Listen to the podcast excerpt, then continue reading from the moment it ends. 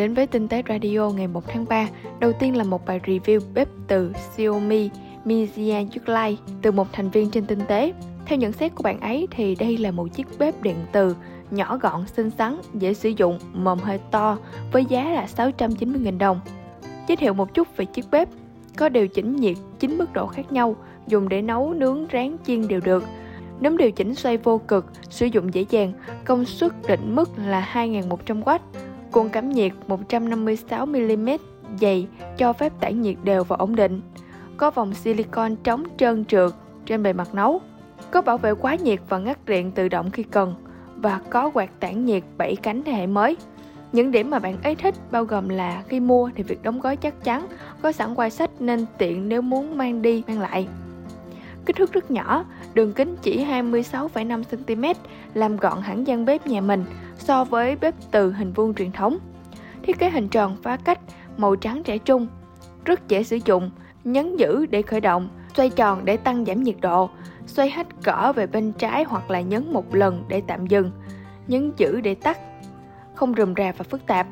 Quạt tản nhiệt kêu êm ái, gần như là không nghe thấy, tuy nhiên cũng khó xác định được là sau khi nấu hệ thống đã kịp làm mát hay chưa, nên đây là ưu điểm cũng là nhược điểm. Các bạn vào bài viết để xem hình ảnh cũng như là video bạn ấy đã có chia sẻ nhé. Tiếp theo là một bài review khá là thú vị từ một thành viên trên tinh tế luôn. Review những lá thư tay làm quen dưới ngăn bàn thời cấp 3. Trong bài chia sẻ của bạn ấy như sau, mình sẽ đọc nguyên văn luôn. Những cảm giác này anh em còn nhớ hay đã quên cả rồi? Bữa nay Hà Nội đột nhiên trở gió, không khí lạnh tràn về, làm mình tự dưng muốn hồi tưởng lại về những khoảnh khắc đẹp đã từng diễn ra trong thời học sinh ở những năm 1996, 1999. Thời đó hoàn toàn không có khái niệm smartphone, iPad, MacBook như bây giờ. Thành thử, viết thư làm quen với bạn khác giới là một thú vui mà cả nam lẫn nữ đều hứng thú. Nhiều khi bất chấp giờ giảng của thầy cô, mình và tụi bạn trong lớp hay cúi mặt vào các lá thư tay để viết nhanh viết vội vài dòng chữ làm quen. Chỉ một mẫu giấy nhỏ được xé cẩu thả, nhăm nhở cũng đủ động lực để than thở, kể lễ với người bạn xa lạ. Cơ mà niềm vui về sự hứng thú này rất dễ gây thương nhớ, những cảm xúc thật sự vô cùng khó tả. Nói tóm lại thì những điểm mà bạn ấy thích bao gồm là dễ dàng làm quen với những người khác lớp, khác khối và khác giới, mở rộng thêm mối quan hệ trong giới học đường. Miễn phí hoàn toàn, không mất tiền, quà, cáp, kẹo, bánh để lấy lòng. Chủ động tự tin khi mà trò chuyện dù rụt rè nhút nhát vì không cần gặp mặt trực tiếp, tạo động lực, tinh thần mỗi khi đến lớp. Còn nói về những điểm không thích thì như sau có khả năng bị đối phương giả gái hay là giả trai làm tụt mút khi mà biết mặt nhau mỗi ngày chỉ được nhận thư tay một lần có khả năng bị bạn cùng lớp đọc trộm lấy trộm thư với ý đồ cướp bạn và cuối cùng là dễ gây ảo tưởng do không được trò chuyện trực tiếp các bạn vào bài viết có rất là nhiều những lá thư mà bạn ấy đã chia sẻ đọc cũng khá là thú vị các bạn đọc thử nha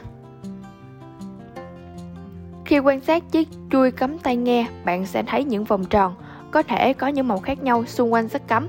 Vậy thì tác dụng của những vòng tròn này là gì? Về kỹ thuật thì những vòng tròn này có cấu tạo từ chất cách điện để tách thân sắt cắm thành những phần khác nhau, còn được gọi là các pin. Mỗi rắc sẽ có ít nhất là hai pin, thân rắc sẽ có một vòng phân cách. Một pin đảm nhiệm truyền tải tín hiệu và pin còn lại là rao để chống nhiễu. Các thiết kế chân cắm được chia ra thành nhiều loại, một vòng gồm hai pin thì là âm thanh mono, hai vòng ba pin, stereo kênh trái phải và rao. ba vòng bốn pin, stereo kênh trái, kênh phải, microphone và rau. Trong bài viết chia sẻ chi tiết hơn các bạn vào tham khảo để biết nhé. Các nhà nghiên cứu ở Ai Cập đang chuẩn bị mở một hầm chôn cất 3.000 năm tuổi tại nghĩa địa Sawara, phía nam Cairo, thủ đô Ai Cập trong tuần tới. Ngôi mộ được khám phá là một trong 52 hầm chôn cất tập trung nằm gần kim tự tháp cổ hơn của Pharaoh Teri. Các công nhân làm việc tại đây đã tìm thấy lối vào hầm mới nhất hồi đầu tuần này. Họ chuẩn bị công bố một loạt những phát hiện khác tại địa điểm, bao gồm là lăng mộ của nhà lãnh đạo quân sự và các cận thần cao cấp, bản sao của quyển sách Người chết. Cuộn giấy được an táng cùng với người chết ở thời Ai Cập cổ đại. Ngoài ra, trong số những khám phá này còn có tên của chủ nhân một ngôi đền cũng được tạo dựng công phu nằm gần kim tự tháp Teri là Narat, nữ hoàng của Pharaoh. Tính đến nay, các nhà khảo cổ Ai Cập đã khai quật được khoảng 50 cổ quan tài bằng gỗ từ các hầm chôn cất là những hố hình chữ nhật sâu từ 10 đến 12 mét được phủ bằng ván gỗ và phiến đá. Những chiếc quan tài này ít được trang trí công phu hơn so với những chiếc quan tài thuộc hoàng gia. Nhưng chúng vẫn cho thấy người đã khuất là những người giàu có và có địa vị. Đột biến gen giúp cho một số người có khả năng chịu lạnh tốt hơn, một số người có khả năng chịu lạnh giỏi hơn người khác và một đột biến nằm trong gen được cho là nguyên nhân dẫn tới sự khác biệt này. Nghiên cứu được thực hiện bởi các chuyên gia từ Thụy Điển đã phát hiện thấy, cứ 5 người sẽ có một người bị thiếu protein alpha-actinin 3 trong các sợi cơ của họ, và họ chính là nhóm người có khả năng chịu lạnh tốt hơn đáng kể. Đột biến này được cho là có thể đã hình thành từ rất lâu khi con người di cư sang những vùng đất mới có khí hậu lạnh giá.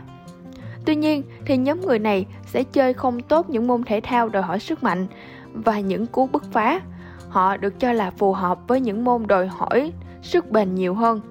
Tuy nhiên thì với quy mô tương đối nhỏ, cần có nhiều nghiên cứu hơn nữa về vấn đề này trước khi có thể đưa ra kết luận cuối cùng.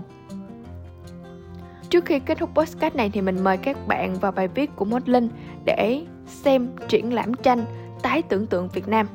Còn bây giờ thì mình xin chào và hẹn gặp lại. Chúc các bạn một ngày đầu tuần vui vẻ. Mình là Huyền Vân trên tinh tế.vn.